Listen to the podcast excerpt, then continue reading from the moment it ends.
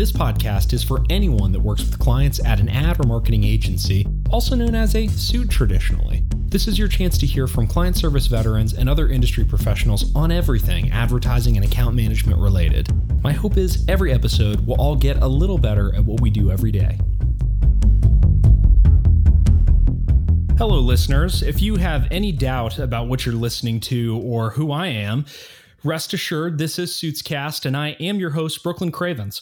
One of the things that I love about the ad industry and doing the show is being able to see the diversity in the people that I talk to and the agencies that are here across the country and around the world. And today's guest is no different, being in the polar opposite geographically from where I am here in Florida. I'm really happy today to be speaking with Luke Stafford. He is currently the agency owner of Mondo Media Works up in, and I, I Luke will correct me if I say this wrong, but Brattleboro, Vermont as uh, the locals say up there. And he has been running that agency for over eight years. He got started when he was really young uh, in his late 20s, and he has had a successful agency run up to now. Originally started his history back in journalism with some pretty good videography and photography skills. So, uh, being an agency owner, he has, as you can imagine, has been in every single role that an agency, full service wise, can really outfit, whether it be a media buyer, uh, a creative director, as you can imagine, an account manager. And we've got a, a, some pretty good topics today, talking about um, you know what what happens when you bring a new client in, what that process looks like, and ultimately just given his thoughts on account management as an agency owner. But uh, before we dive too far into it, any spoilers? Uh, just wanted to say hello. How, how are you doing today, Luke? I'm doing great. Thanks. Thanks for having me, Brooklyn. It's good to be here, and you nailed the pronunciation of Brattleboro. Good job. I love it. And you're in Vermont, where sounds like an interesting place to have an agency. I've never been. I think it can get pretty freezing from what you've said, but also you've got beautiful scenery, right? Uh, yeah, but it's it's all it's all part of the the beauty of living here. I mean, I'm looking out my window right now, and I can just see mountains. It's it's beautiful. Yeah, no, that's that's good, man. I, earlier you mentioned you know snowboarding regularly and being from upstate New York, so I think that's par for the course for you. Whereas here, you know, it's it drops down to the low 50s and we're all ready to whip our coats out. yeah, yeah, yeah. But you have the ocean right there. I mean, it's a it's a uh, it's a trade off, right? It's true, yeah. definitely a trade off. You you snowboard, we surfboard. That's right. you know. So, Luke, thanks again for being on the show. Um, I'm really just uh, intrigued by the fact that not only are you an agency owner, which definitely makes you a guest, but also uh, just how young of an agency owner you are. What what what was that like, just from starting the agency, fulfilling a lot of roles at such a young age, dealing with clients? What was that like leading up to where you're at now? I guess I didn't really um, think about my age or, or, frankly, a lack of experience in the agency world because I didn't, um, I had never worked in an agency before. I was coming in, uh, coming in blind in the sense that I had no experience, but I had the confidence that I, that I could do it. You know, I was a journalism major. I was supposed to be a, a newspaper reporter, but when I graduated college, that was right when newspapers started tanking. And so, uh, quickly realized I would have to do the digital thing if I was going to make writing professionally happen.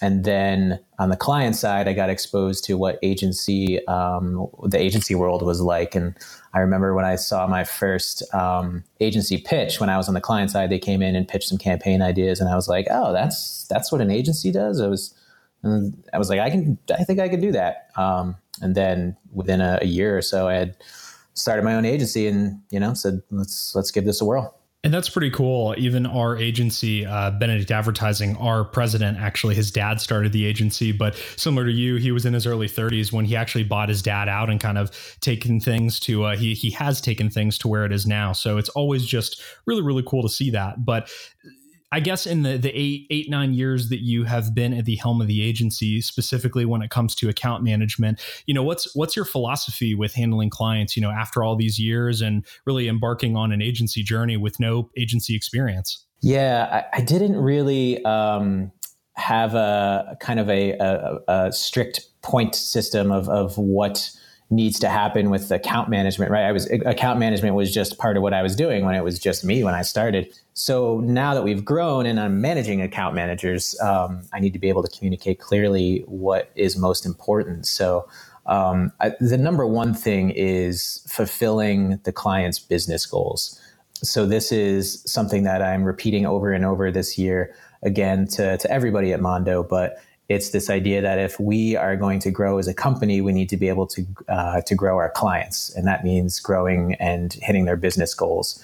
And that's the only way we're going to be able to grow personally and professionally, and the only way we're going to grow Mondo, and that's going to grow the business. And it works in this uh, this nice circle that everything is feeding into each other. So that's definitely number one thing is fulfilling their business goals and it's it's not that easy to get that clear answer from them of what that business goal is so that's that's a true um, mark of a good account manager is to be able to get that very clearly defined business goal out of them. So i think that's the number one thing. And then and number two, I think, is building trust, and I, I, that's not going to be uh, anything groundbreaking to to account managers out there. I mean, you can't, you're not going to be able to get that clear business goal from your clients um, and get them to follow along with you on uh, a strategy that you and your team at the agency have developed unless you have their trust, right?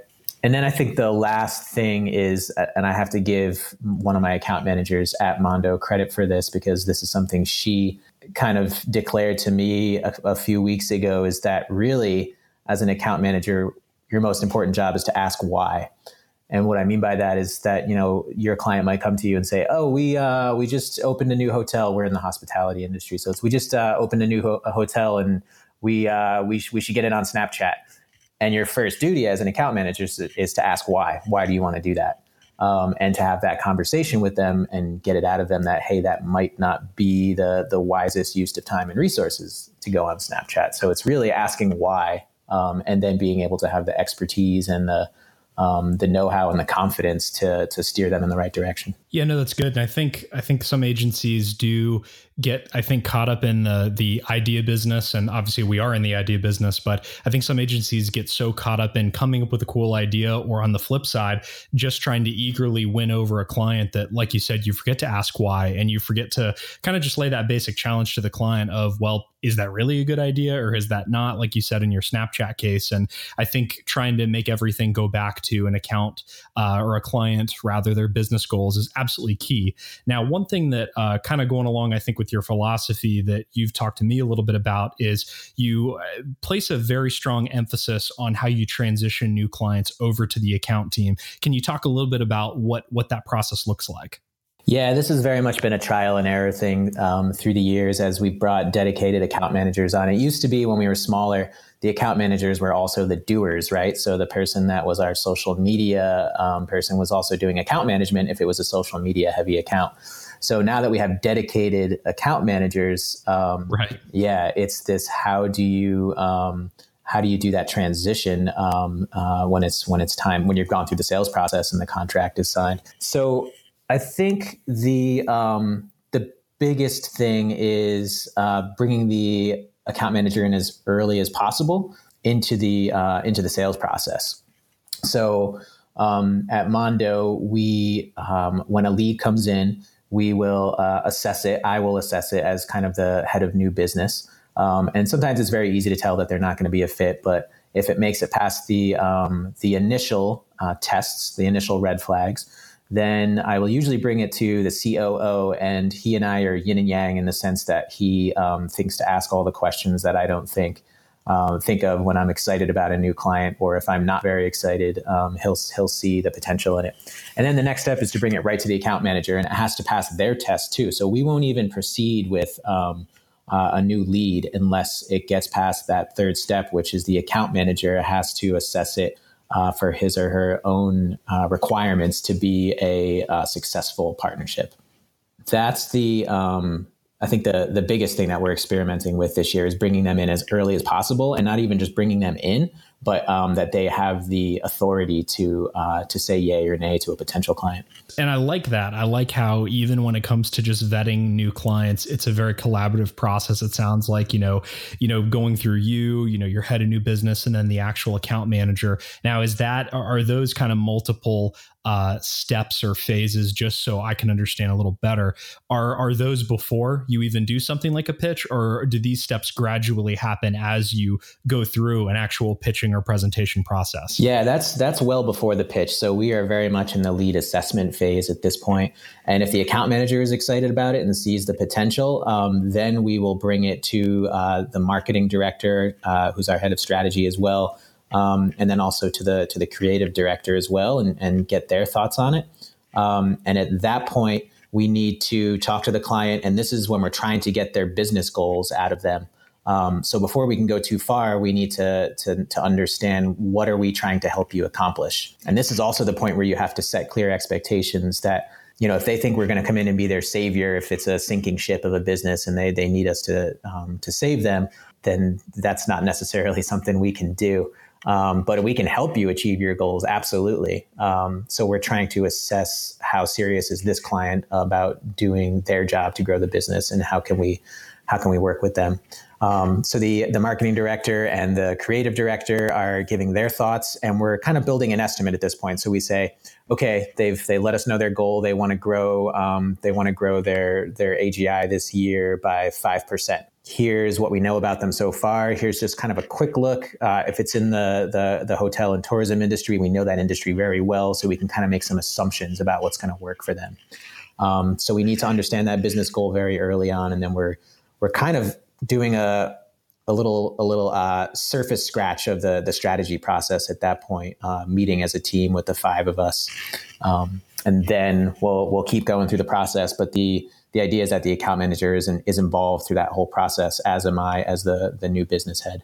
Yeah, that's good. And I think as the agency owner, your perspective on when a, when a business comes to you and they say, "Hey, we're we're, we're kind of at our, our last leg here, and we think hiring an agency is going to save us." I, I think just uh, from an overall perspective, I do think that is a very dangerous position for an agency to jump into. So I think that was a, a very good point you made. Now, let's jump through your process a little bit and let's say that somebody makes it through the all the way through to pitching and getting the business and you're you're layering up different accounts on your different account managers. Do you at Mondo have a uh, an account limit, so to speak? You know, I think at at small to medium sized agencies, an account manager will have a handful of accounts, if not more, that they manage rather than a single account for an account person at a large agency. Do you, at your agency, have that account limit to basically prevent burnout or any sort of diminished level of productivity or work? I, I guess my question is how how many accounts is too much for one person? Yeah, we don't have a um, a hard and fast number. I think I, I, I would venture to say that uh, one of our account managers. Um, got up to to 15 or maybe even more accounts because um, it was at a it was at a point where another account manager was out on maternity leave. So, but I wouldn't call that ideal for the work that we're in, where it's it's highly custom um, and they are um, tend to be they're not they're not small accounts, um, but um, you know they're not 500 bucks a month retainer or something. But there there can be some larger ones. But I guess we're we're in a good spot in a sense that none of our clients are more than 10% of our revenue. So we don't have any of those elephant clients where if we lose them, we would be in big trouble. Um, I think our biggest is is right at nine or 10%. Um, so the sweet spot I was, I mean, I think ideally uh, we would be in the five to 10 range for the, for the size um, company that we are. So we're uh, 16 people at Mondo. So I think that five to 10 accounts range is, is ideal, but you can we can get over 10 if they're if they are smaller and we are very efficient with our systems and in how we interact with our clients. Yeah, and I totally agree with that approach. I do agree also that it really does depend, I think, on the agency and what your workload is in terms of what kind of work you do. Uh, like you said, you know, doing doing a lot of the the custom full service work that looks different for each client. You're only going to have a limited number of accounts as a manager. Uh, but then, you know, you look at digital agencies that might just do websites or SEO, and it's not uncanny for someone to be managing 30, 40, 50 accounts that are at a, a 500 to a thousand bucks a month retainer. So I, I do agree. It does, it does look a little bit different. One of the things that you mentioned in the beginning as kind of your, your main points of account management philosophy is building trust with a client. And I think that bringing on an account manager early in the process, like you said, uh, is a big step towards that. But what, aside from that, what specific tips do you have on how account managers can really quickly uh, and reliably early on build trust with clients? Yeah, I mean, absolutely. The first thing, and this is not going to be groundbreaking. Uh, everybody's just going to be like, "Yeah, duh, Luke," but it's totally to demonstrate knowledge of the client's industry. So I think this is one area where agencies that specialize in in a, in a niche industry that they are able to nail this one quite easily because their account managers hear about the industry all day, every day. They can go to different sorts of training programs um, in, in the industry. So, for us, being in the tourism and, and hospitality industry, we've gotten really good at speaking that language. We know all the acronyms that the that the hotel GMs will use. Um, we know how to um, to to go behind the front desk of a hotel and like actually know what we're talking about, like with what the front desk people are going through. So that counts for a lot, and you can't be braggadocious with it, right? You don't want to come off sounding arrogant uh, because you don't know as much as they do. But it goes a long way to I think for me as the the owner of the company to invest in making sure that my account managers can gain the the expertise they need to be able to talk intelligently in a specific industry like you said, having the industry knowledge is is key. Making sure that it's authentic, that it's backed up by agency success, and not coming off as fake is is definitely important. I think I think any client worth their salt, even someone who's maybe inexperienced, can definitely sniff out when you don't know what you're talking about. So yeah. that is yeah. true. Now, despite how much trust someone might build with a client contact, sometimes I think what we've run into a little bit, and you may may have as well, is as the owner who is probably like you said, involved with a new business prospect, after you pass off a new client to uh, an account manager or to your team full time, sometimes that client contact, may, maybe they still want to work with you, or maybe they, they wish that they still had that initial reliable contact that they may have had in the beginning. Have you experienced anything like that before over the, the past eight, nine years? Uh, do you have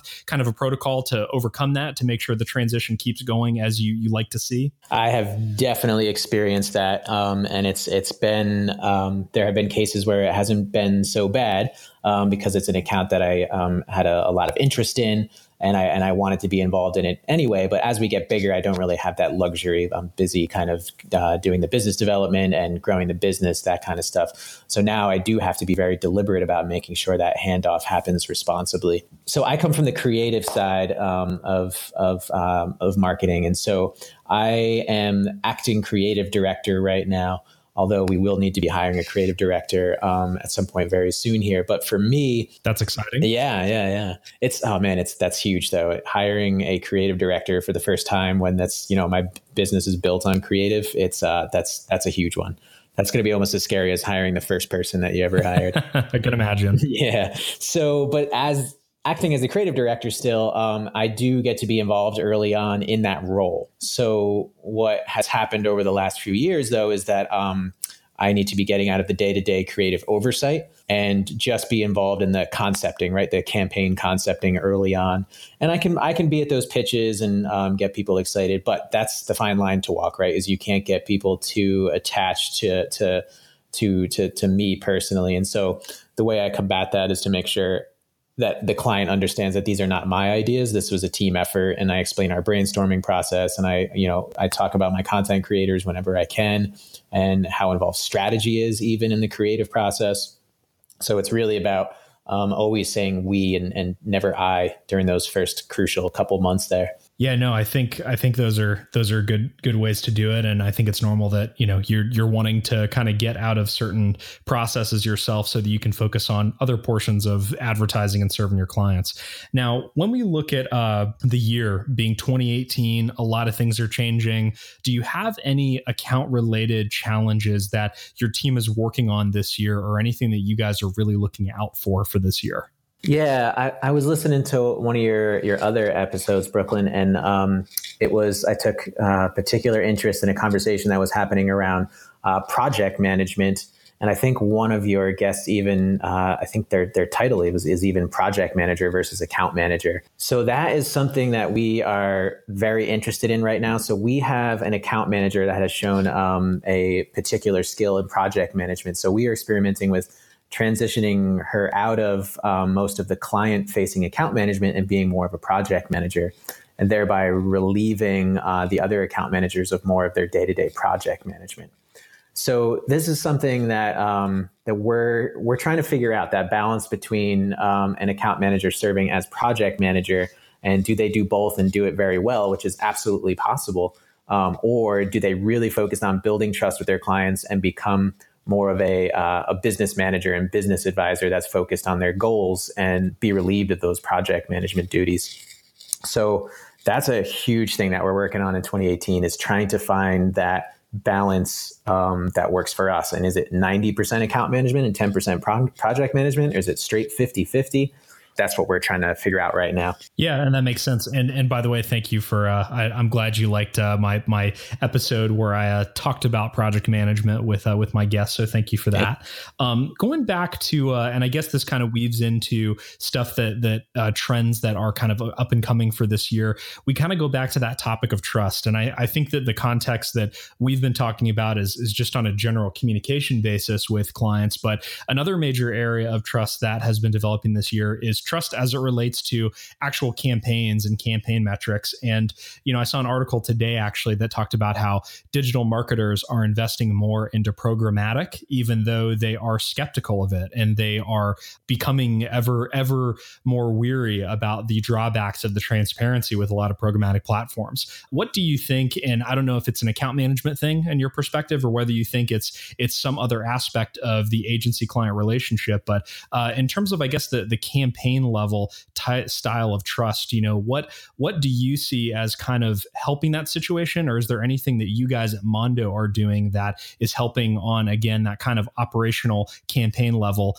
uh, where you're building that trust with clients? Yeah so well i'll go back to the programmatic thing. I mean we lean heavily on programmatic at mondo um, because most of our ad spending that's happening is digital we have uh, come to trust it, and it's it's been through some experimentation. Um, we've definitely seen things that work and and some things that haven't. And when you see big buyouts happening, like we uh, we used TubeMogul uh, for years, and then Adobe bought them out, and it um, we were uh, we had to be on our toes when that buyout happened the programmatic thing i think it's been around long enough that we we trust it and it's it's not so like most clients, um, uh, well, the clients that we deal with anyway, they're not super sophisticated, and so they don't in the, in the marketing realm. They're definitely sophisticated in their business, but they don't necessarily know uh, how programmatic even works. So it's you know it's not like we have to sit them down and, and really help them understand what they what they care about is the results at the end, right? So if we have their clear business goal and and we're meeting that, then really the the, the details about how it's happening.